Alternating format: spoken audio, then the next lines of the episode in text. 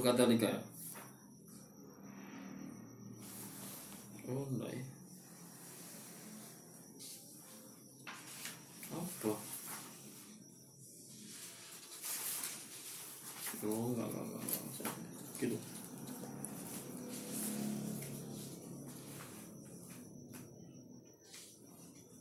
minal muhlikat al-gurur ya?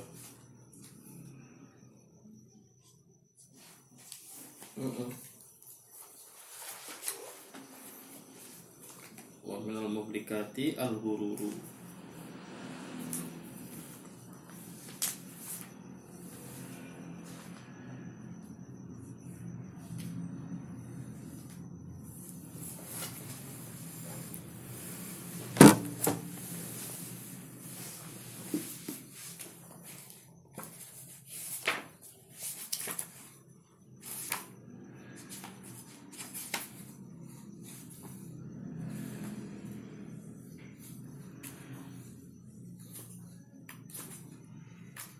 ya kan semua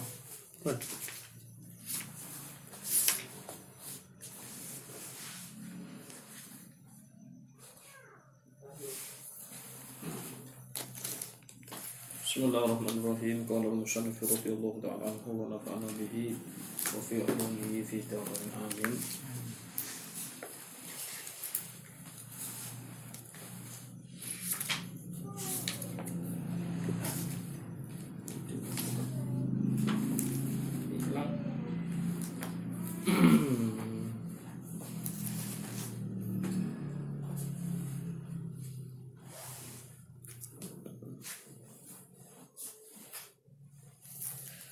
Wa minal muhlikati dan sebagian dari perkara yang mencelakakan.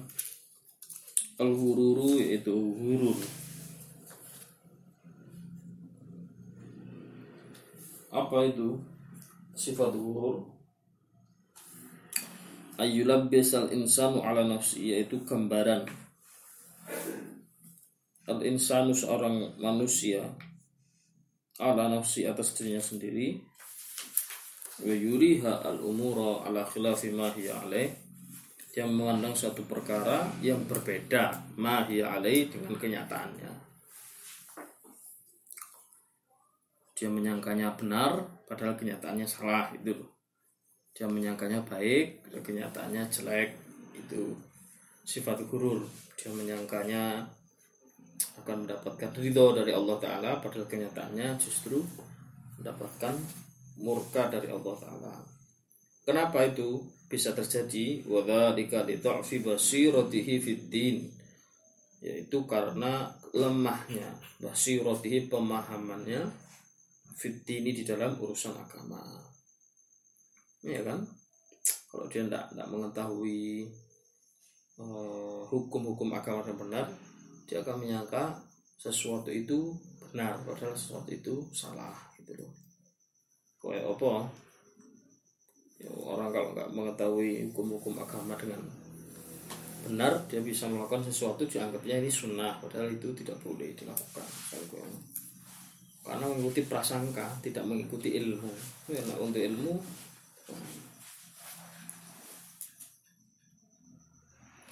Wakillati ma'rifatihi bihaqaiqihi dan karena sedikitnya pemahaman akan hakikat dari sesuatu itu. Wal jahli bi'afatil a'mali wa makaidi syaiton dan kebodohannya atas bahaya dari perbuatannya itu wa makaidi syaiton dan juga tipu daya syaiton. Waligola bati hawa nafsi alaihi dan karena hawa nafsu telah mengalahkannya warukunihi ila amaniyiha wa khuda'iha.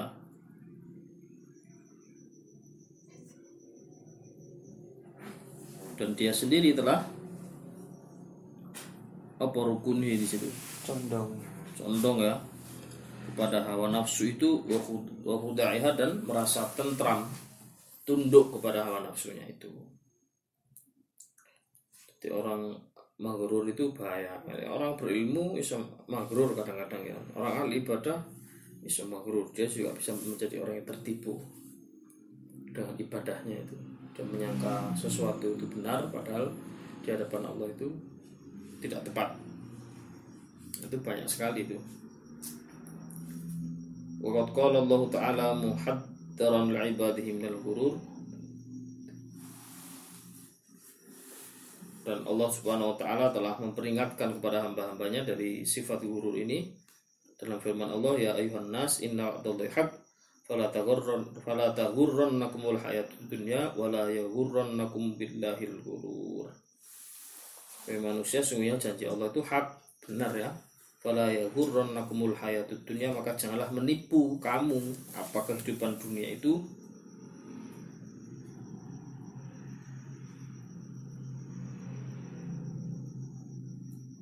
wala yaghurrannakum billahil ghurur jangan sampai orang-orang yang guru itu menipu menipu kamu memperdaya kamu tentang Allah Subhanahu wa taala. Jadi orang bisa ketipu itu anak kita Imam Ghazali itu senaful maururin itu. Golongan-golongan yang tertipu itu khusus ada satu kitabnya golongan ulama yang tertipu itu seperti apa. Nah, ini mengikuti hawa nafsunya dia menyangka oh gitu perbuatan baik kan benar ini tapi kebanyakan biasanya menimpa orang yang yaitu tadi karena lemahnya pemahaman akan agamanya gitu. Wa ta'ala fi wasfi ba'dil muqtarrin alladzina dhalla sa'yuhum fil hayati dunya wa hum yasabuna annahum yusinuna sunnah.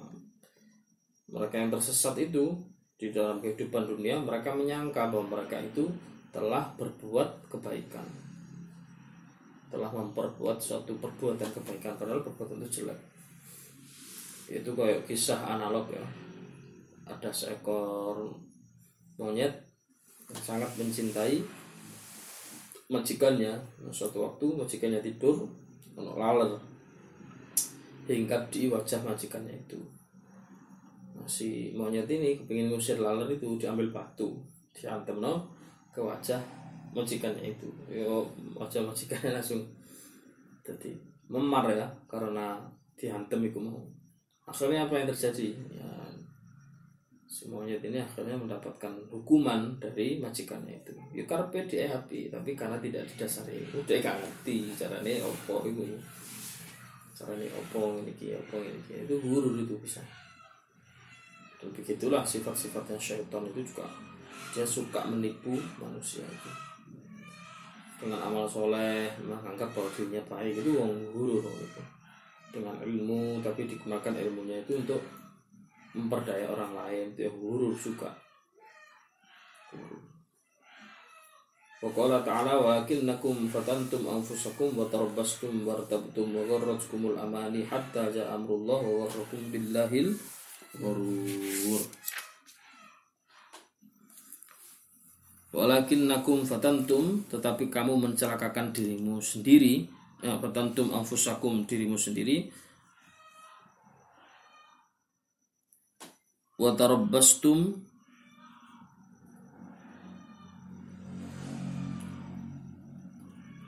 apa wa tarabbastum ya? Hmm. Nanti nanti nanti nanti menunggu kehancuran kamu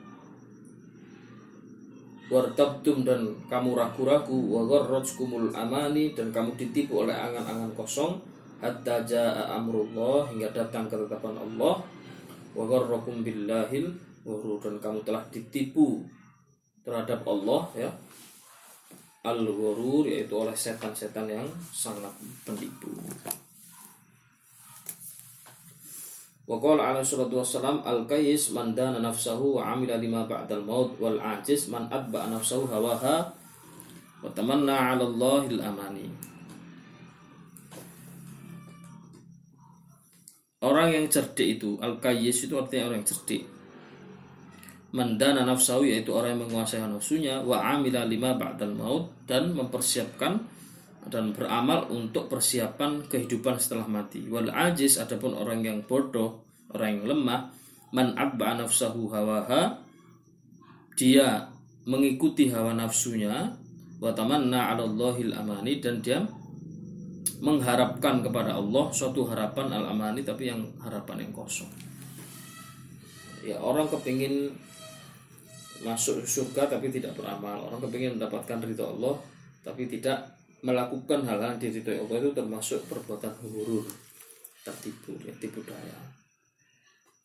Nah ini tipu daya tipu daya seperti itu banyak sekali di kita temukan di sekitar kita.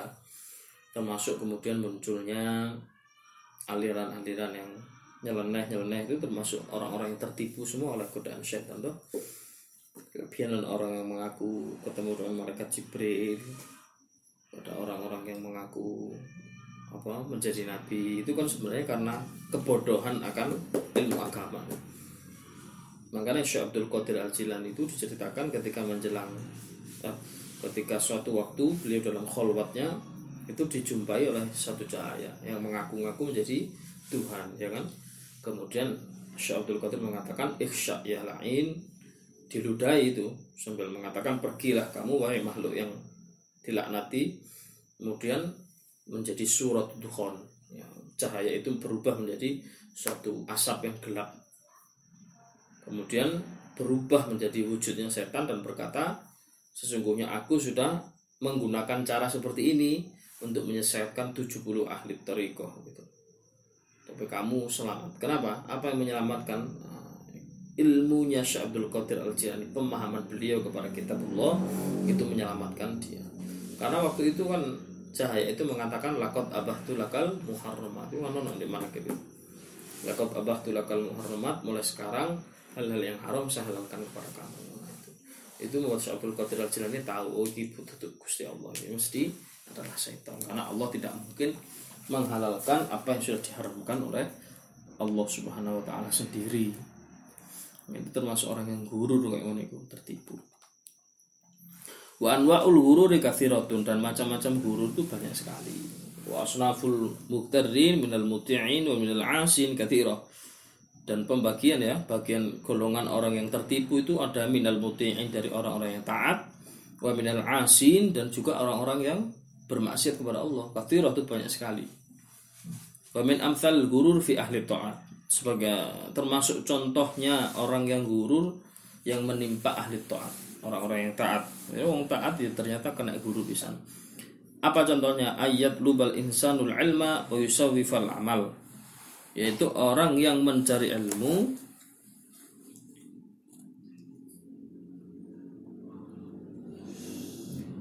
wa yusawwifal amal tetapi dia mengabaikan amal. Nah, dia menganggap bahwa ilmu wis cukup ya. Anu ini kan apa itu uh,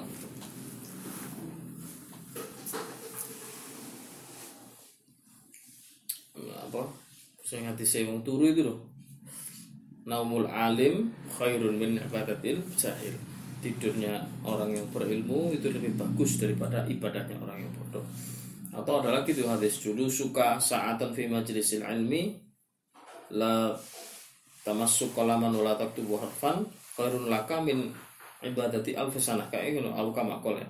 Atau semakna dengan itu bahwa orang mencari ilmu sebentar sesaat itu lebih baik daripada ibadah seribu tahun. Nah ini nggak dipahami dengan baik ini akan menjadi orang yang gurur tertipu. Wong ini ngaji tok tapi gak gelem ibadah. Tidak mau mengamalkan ilmunya itu karena nganggep wis berilmu ngaji wis cukup. Nah, lebih utama bahkan daripada ibadah. Padahal buahnya ilmu itu apa sih? Amal kan begitu kan? Berarti nah, orang berilmu tapi tidak mengamalkan itu berarti dia tidak tidak tidak berbuah, tidak manfaat. Makanya kenapa di burdah itu yang gitu. Astagfirullahamin kaulin bila amin. Lakot nasab tubihi naslan lidi ukumi gitu loh.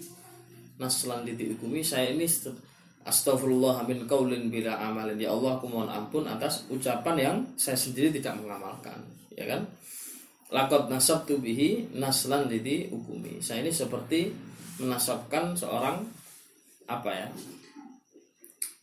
naslan suatu nasab kepada orang yang mandul gitu. Gak mungkin gitu. Jadi gak mungkin hal itu terjadi itu sama dengan pohon yang tidak berbuah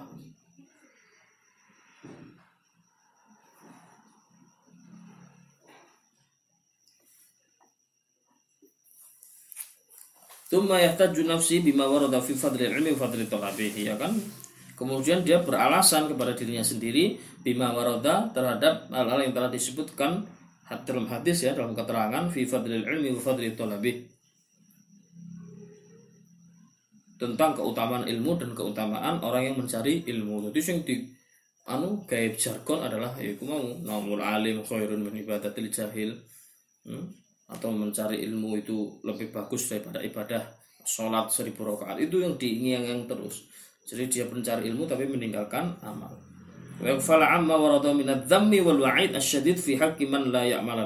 Tetapi dia melupakan amma warada hadis-hadis yang menyebutkan minad dhammi wal wa'id tentang kejelekan ya. Wal wa'id dan peringatan asyadid yang kuat fi haqqi man la ya'mala bi ilmi bagi orang-orang yang punya ilmu tapi tidak mengamalkan ilmunya.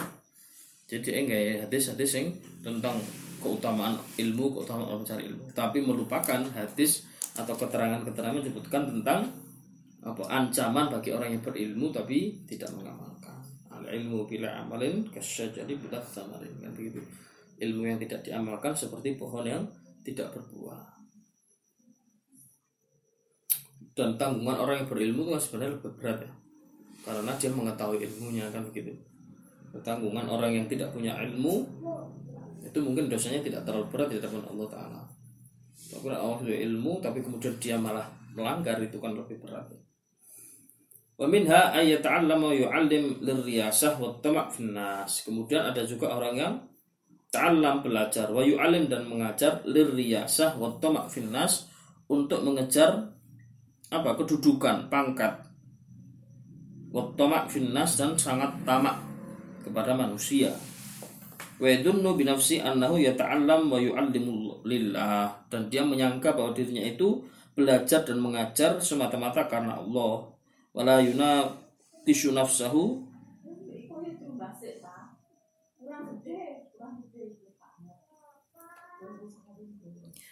Wala tishu nafsahu dia tidak pernah menguji dirinya sendiri oh dia tidak pernah memeriksa dirinya sendiri wala yakhtabirha bi ahwa bi ahli ikhlas dan dia juga tidak pernah menguji jiwanya dengan apa keadaan-keadaan orang yang ikhlas. Dia menyangka sudah ikhlas lillahi taala tapi padahal di hadapan Allah Subhanahu wa taala dia dihitung sebagai orang yang riak mencari kedudukan di hadapan manusia dengan cara mengajar itu makanya saja nih ya mengajar itu bagus ya tetapi juga potensi-potensi riaknya itu besar juga mengajar itu makanya hati-hati bisa bahaya nah, kalau nanti sanjang Jangan sampai ada orang datang kepada kita niatnya mencari akhirat, kita memandang orang itu mencari dunia. dunia. Begitu kita anak murid yang dipandang lagi murid limo, insya Allah saulan oleh profit sami ini itu jenenge murid teko guru ngarep no ilmu akhirat, guru ndelok murid sing ditelok malah profit dunia itu. Ya sing daftar 10 rek bulan ini insya Allah insya Allah 1 juta saulan gitu. Muridnya nggak pernah mikir gitu, muridnya malah mikirnya bisa mendapatkan terbiah pendidikan ilmu dari gurunya itu nah, ini kan sing kalau saja nih ilmu gak manfaat malah sosok derajat murid itu lebih tinggi daripada gurunya itu muridnya mengharapkan akhirat gurunya malah mengharapkan dunia wa minha ayyuktiras shalah wasyam wa al khair dan termasuk juga golongan orang tertipu orang yang memperbanyak sholat, puasa dan berbuat kebaikan. Tuma ya'jabu binafsi. Kemudian dia ujub dengan dirinya sendiri. Wa yandur ila haulihi wa quwwatihi dan menyangka, memandang bahwa itu semua bisa dilakukan ila haulihi wa quwwati atas dasar kemampuan dan kekuatannya sendiri. Tidak memandang bahwa itu adalah rahmat dan pertolongan Allah. Wong iso sholat itu bukan kersane Allah Ta'ala. Wong iso poso itu ditulungi Allah Ta'ala wa nusaminnatallah alaihi dan dia melupakan anugerah Allah atasnya fi taufiqihi wa hidayatihi di dalam pemberian taufiknya Allah dan hidayah dari Allah taala wal ujubu muhbidun lil amal lil amal. Dan sifat ujub itu bisa menghapus pahala-pahala dari perbuatan-perbuatan baik yang kita lakukan itu. Sifat ujub itu dia garuk menisbatkan perbuatan baiknya itu semata-mata karena dirinya sendiri. Tidak menisbatkan bahwa dia berbuat baik itu semata-mata karena kehendak dan pertolongan Allah Ta'ala. Aku tuh nak mau paham la haula wa la quwata illa cukup saja nih au yura'i bi ibadatihi atau dia riak dengan ibadahnya wa yatlub biha al manzilah indan nas dan dia e, mencari kedudukan di hadapan manusia. Wa yadunnu bi nafsi al ikhlas wa iradatu taqarrub ila Allah. Tapi dia menyangka bahwa dia itu ikhlas dan taqarrub ila Allah mendekat kepada Allah. Waqad qala Abu Darda radhiyallahu anhu berkata sahabat Abu Darda radhiyallahu an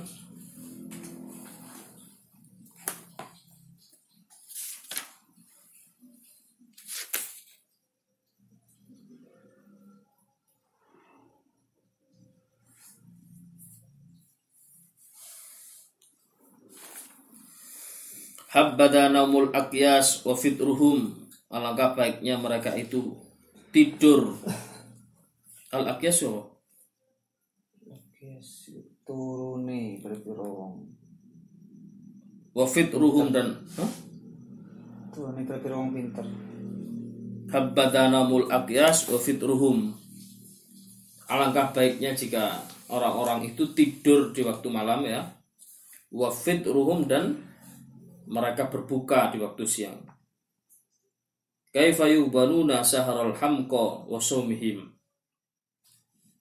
Bagaimana mereka itu dianggap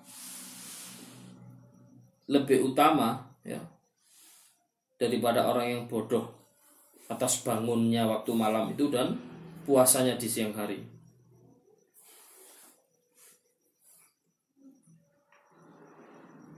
Wala darratun min sahibi yaqin sesungguhnya satu darroh amal min sahibil yakin dari orang memiliki keyakinan wa taqwa dan ketakwaan afdol min amsal jibal min a'malil muqtarin itu lebih utama daripada amalan sebesar gunung yang dilakukan oleh orang-orang yang tertipu. Muqtarin lebih baik tidur aja kan begitu. Makanya eh, dalam berita juga katakan begitu kan bahwa di akhir zaman ono wong poso ono wong ahli melek bengi tetapi dianggap oleh Allah Subhanahu wa taala lebih jelek daripada orang yang makan dan tidur di waktu malam. Makannya siang hari gak poso dan malam hari tidak sholat. Kenapa? Karena banyak orang puasa banyak orang ahli ibadah malam hari tetapi niatnya tidak lillahi ta'ala. Di akhir zaman seperti ini justru akeh wong sing poso itu justru sing riya. Akeh wong sing sholat bengi itu justru sing riya dan wong sing turu gua kayak sing ikhlas. Dan tidak lebih baik amal ibadah mereka dibandingkan dengan makanya bisa lebih baik turu aja kok ngono yo. Daripada dia beramal tapi dia rusak. Pemenang sakit zamannya sosmed ya di mana seolah-olah difasilitasi. Difasilitasi untuk apa? Untuk pamer tadi. Wamin amthali hururil usah dan termasuk daripada contoh gururnya orang ahli maksiat adalah yu'sil insan thumma yatub maksiat kemudian taubat. wa yastaghfir bilisani min ghairi ma'rifatin bi syara'it taubat dia mohon ampun dengan lisannya istighfar dengan lisannya min ghairi ma'rifatin tanpa memahami bi syara'it taubati itu syarat-syarat taubat tahqiqiha thumma yadunnu bi nafsihi annahu qad taba wa qad ghafarallahu lah kemudian dia menyangka dia sudah bertobat dan qad ghafarallahu lah telah diampuni oleh Allah Subhanahu wa taala dosa-dosanya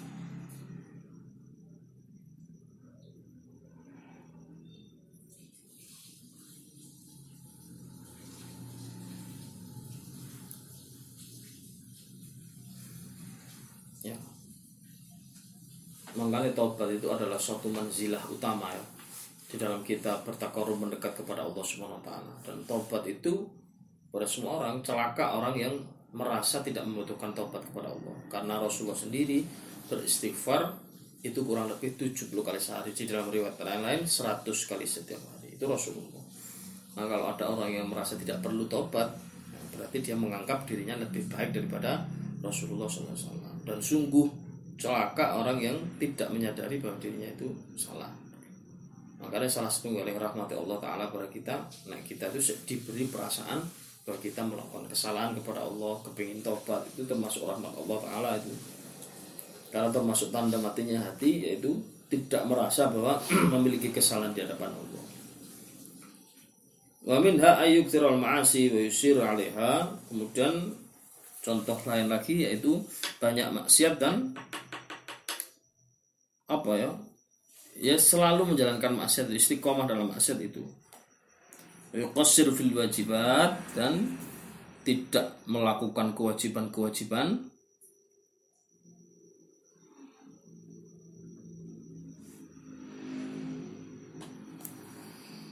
Thumma li bil qadar. Kemudian dia berhujah beralasan bahwa ini semua bil qadar termasuk takdir Allah taala. Wa annahu la ikhtiyara lahu wa la ala tarki ma qad kutiba. Tapi dia sendiri tidak apa? Tidak berikhtiar gitu Tidak mengerahkan kemampuannya untuk meninggalkan maksiat itu dan untuk melakukan kewajiban itu. Wa hadza gururun azim dan ini termasuk gurur yang besar wal qail bihi mubtadi wa ahli sunnah dan orang yang seperti itu termasuk orang ahli bid'ah bukan termasuk orang ahli sunnah yaitu orang yang menasabkan bahwa perbuatannya ini semata-mata karena takdirnya Allah Subhanahu wa taala. Umum kok oh kak sebenarnya takdir Allah ini itu masuk guru sing gede. Jangan sampai kita salah di dalam memahami Allah Subhanahu wa taala tambah gede, lebih gede kudusannya daripada meninggal sembahyang. Meninggal sembahyang tapi menyangka bahwa iki perbuatanku dewi itu masih lebih ringan dosanya daripada orang yang menyangka bahwa aku sembahyang ini karena kersane Allah Ta'ala itu bahaya wa minha amani al-maghfirah ma'at taksir an imtithalil awamir wa bil maharim mengharapkan ampunan Allah tetapi dia sendiri tidak melakukan apa yang diperintahkan Allah dan tidak menjauhi apa yang diharamkan oleh Allah. Wa qawlu ba'dul usati wal muqassirin berkata orang-orang yang ahli maksiat itu Inna Allah ghaniyun anna wa an a'malina. Allah itu maha kaya, tidak butuh kepada kami dan tidak butuh kepada amal-amal kami. Walaysa tadurrahu dunub wala tanfa'uhu ta'at. Kalaupun saya melakukan dosa, Allah tidak akan apa ya? Tidak. Kalaupun saya melakukan dosa atau melakukan ketaatan tidak akan berpengaruh apa-apa kepada Allah. Kalau saya melakukan apa Eh, ke kemaksiatan tidak akan berkurang kekuasaan Allah kalau saya melakukan ketaatan tidak akan bertambah kekuasaan Allah wa kalamu haqqun urida bi uridu bihil batil. Uridu bihi batil. Ini kalimat Ghazali Imam Ghazali ini. Kalamun hak uridu bihil batil. Ini kalam yang benar memang. Ya Allah taala benar aja tidak apa? Tidak bertambah dan berkurang kekuasaannya karena kemaksiatan dan ketakwaan seseorang. Artinya Allah tidak butuh manusia. Tetapi kalimat ini benar tapi ditujukan untuk maksud yang tidak baik. Apa maksud yang tidak baik itu? Untuk membela diri, membenarkan diri bahwa aku gak perlu ibadah, sebab aku ibadah pun Allah juga akan bertambah kekuasaannya. Aku maksiat pun Allah juga tidak akan berkurang kekuasaannya. Waqat alqahu syaitan fi qalbi hadal mutamanni wa ajrahu ala lisanhi liyaqta'ahu bihi anil maghfirah wa anis sa'ilaha alladhi amarullah bi. Ini termasuk tipu daya setan yang dibenamkan ke dalam hati seseorang kemudian diucapkan dengan lisannya itu supaya apa? Supaya orang ini semakin jauh dari maghfirah ampunan Allah Subhanahu wa taala. Wa minha ittikalu ba'dil usati wal mukhallitin yaitu tawakalnya orang-orang ahli maksiat wal mukhallidin dan orang-orang yang terperdaya ala solahi abaihim wa ajdadihim nah, atas kesolehan ayah-ayah mereka dan kakek-kakek moyang mereka. Min ahli ilmi wassalah yang mana kakek atau ayah mereka itu termasuk orang ahli ilmu dan ahli kebaikan. Tidak bersandar pada bapak e karena kiai bapak e karena wali baik karena wali maka dia tenang-tenang gitu. Makanya Ba'dul ulama itu saya melihat sejarah mereka mereka ada yang tidak tidak mementingkan nasab mereka ada yang nggak tahu nasabnya ke siapa itu tidak tahu. Dan mereka tidak menganggap penting itu. Kenapa? Karena itu tadi yang menentukan keselamatan adalah dirinya sen- sendiri. Dan khawatir nanti kalau semakin tahu seperti itu malah menjadi orang yang magrur tertipu. Ya. Masih keturunan Sunan Kalijogo gak tahu ngaji gak tahu sembahyang ya. Gak tadi apa-apa ya. Cuman kalau misal Abdul Karim Mbah Manap itu. Masih anak tukang ngarit tapi sergap ngaji jadi jadi apa-apa sudah kiai barang. Nah itulah termasuk salah satu keadilan Allah swt dalam agama Islam itu. Jadi gak pandang semua diberi kesempatan yang sama. Nah jangan anak kiai anak wali tapi orang gelem. Oh anak wali. Bahkan anak gue anak nabi nuh itu jadi kayak ngono. Ya, nggak punya kesempatan juga. Karena apa? Tidak mau berusaha ma'tarkil iktida bihim fi akhlaqihim dengan cara meninggalkan teladan tidak meladani mereka fi akhlaqihim dia dalam akhlak kakek moyangnya itu af'alim dan perbuatan kakek-kakek moyangnya wa aqwalihim as-solihah dan ucapan-ucapan mereka yang baik.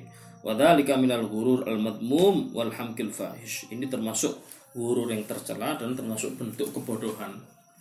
Orang yang tertipu dengan nasab menyangka bahwa dirinya selamat karena keturunan iki, keturunan iki, keturunan iki gitu. Mungkin nggak usah terlalu kita berdaya dengan hal gitu tuh. Kita hadapi sekarang ini. Walaupun kadang pengaruh keturunan itu mesti ono. Eh, anak-anak yang soleh, cucu-cucu yang soleh itu kan termasuk asror, nah, rahasia daripada kesolehan kakek-kakek moyang mereka. Tapi nggak boleh terperdaya kita. Wa minha Iktiraru ba'dul usati bi ru'yatis sholihin wa khidmatihim. Kemudian tertipu, dayanya orang ahli maksiat dengan memandang orang-orang soleh wa khidmatihim dan melayani mereka wa husnudzan bihim dan husnudzan mereka.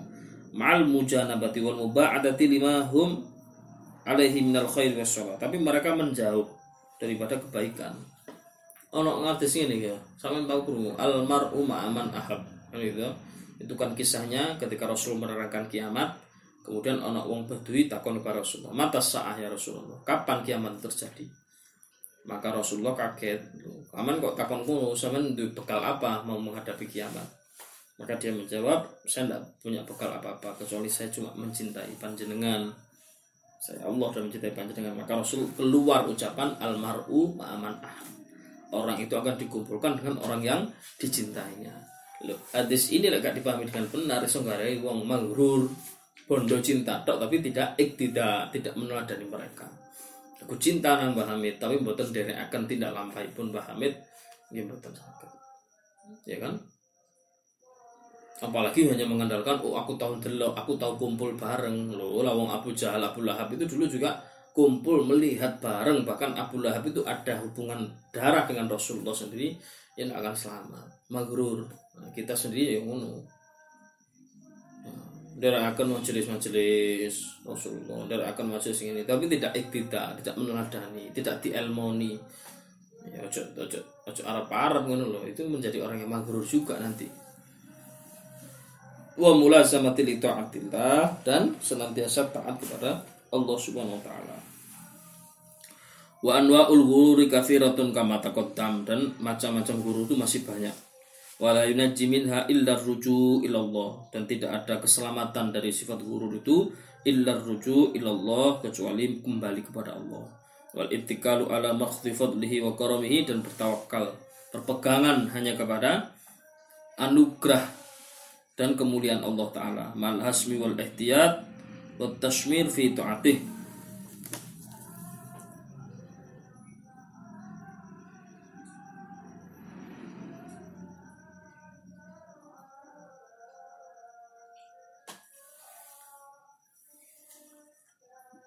dan kemudian bersungguh-sungguh di dalam berbuat taat kepada Allah Subhanahu wa taala wal jiddi wal ijtihad fi ibadati dan bersungguh-sungguh dalam ibadah kepada Allah Subhanahu wa taala wa ma'ajdina bi ma'siyatih dan menjauhi maksiat kepada Allah. Wa syukru lahu ala dzalika mal amtirafi bi ghayati taqsir anil qiyam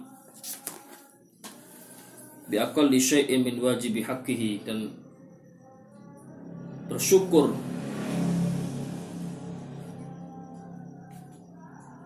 kepada Allah Subhanahu wa taala. Mal ikhtiraf bi ghayat taqsir.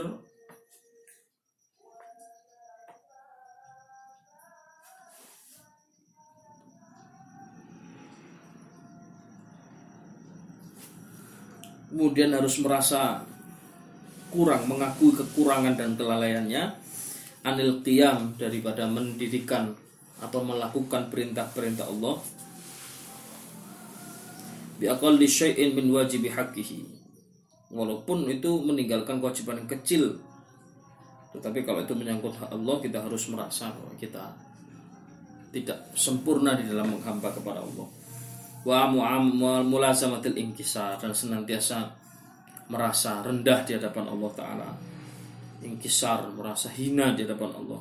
Wa nihayatil iftikor ilai dan senantiasa berada dalam puncak iftikor merasa kecil merasa fakir merasa tidak punya apa-apa di hadapan Allah taala. Ma'adawamit tadarru' wa du'a dan senantiasa kita bertadarru' merendah dan berdoa mohon kepada Allah Ta'ala walusumul istighfar ana al-lail nahar dan senantiasa melazimi istighfar baik siang hari maupun malam hari. Wa taufiqi illa billah alaihi tawakkaltu wa ilaihi unib. Wallahu a'lam bissawab الفاتحة.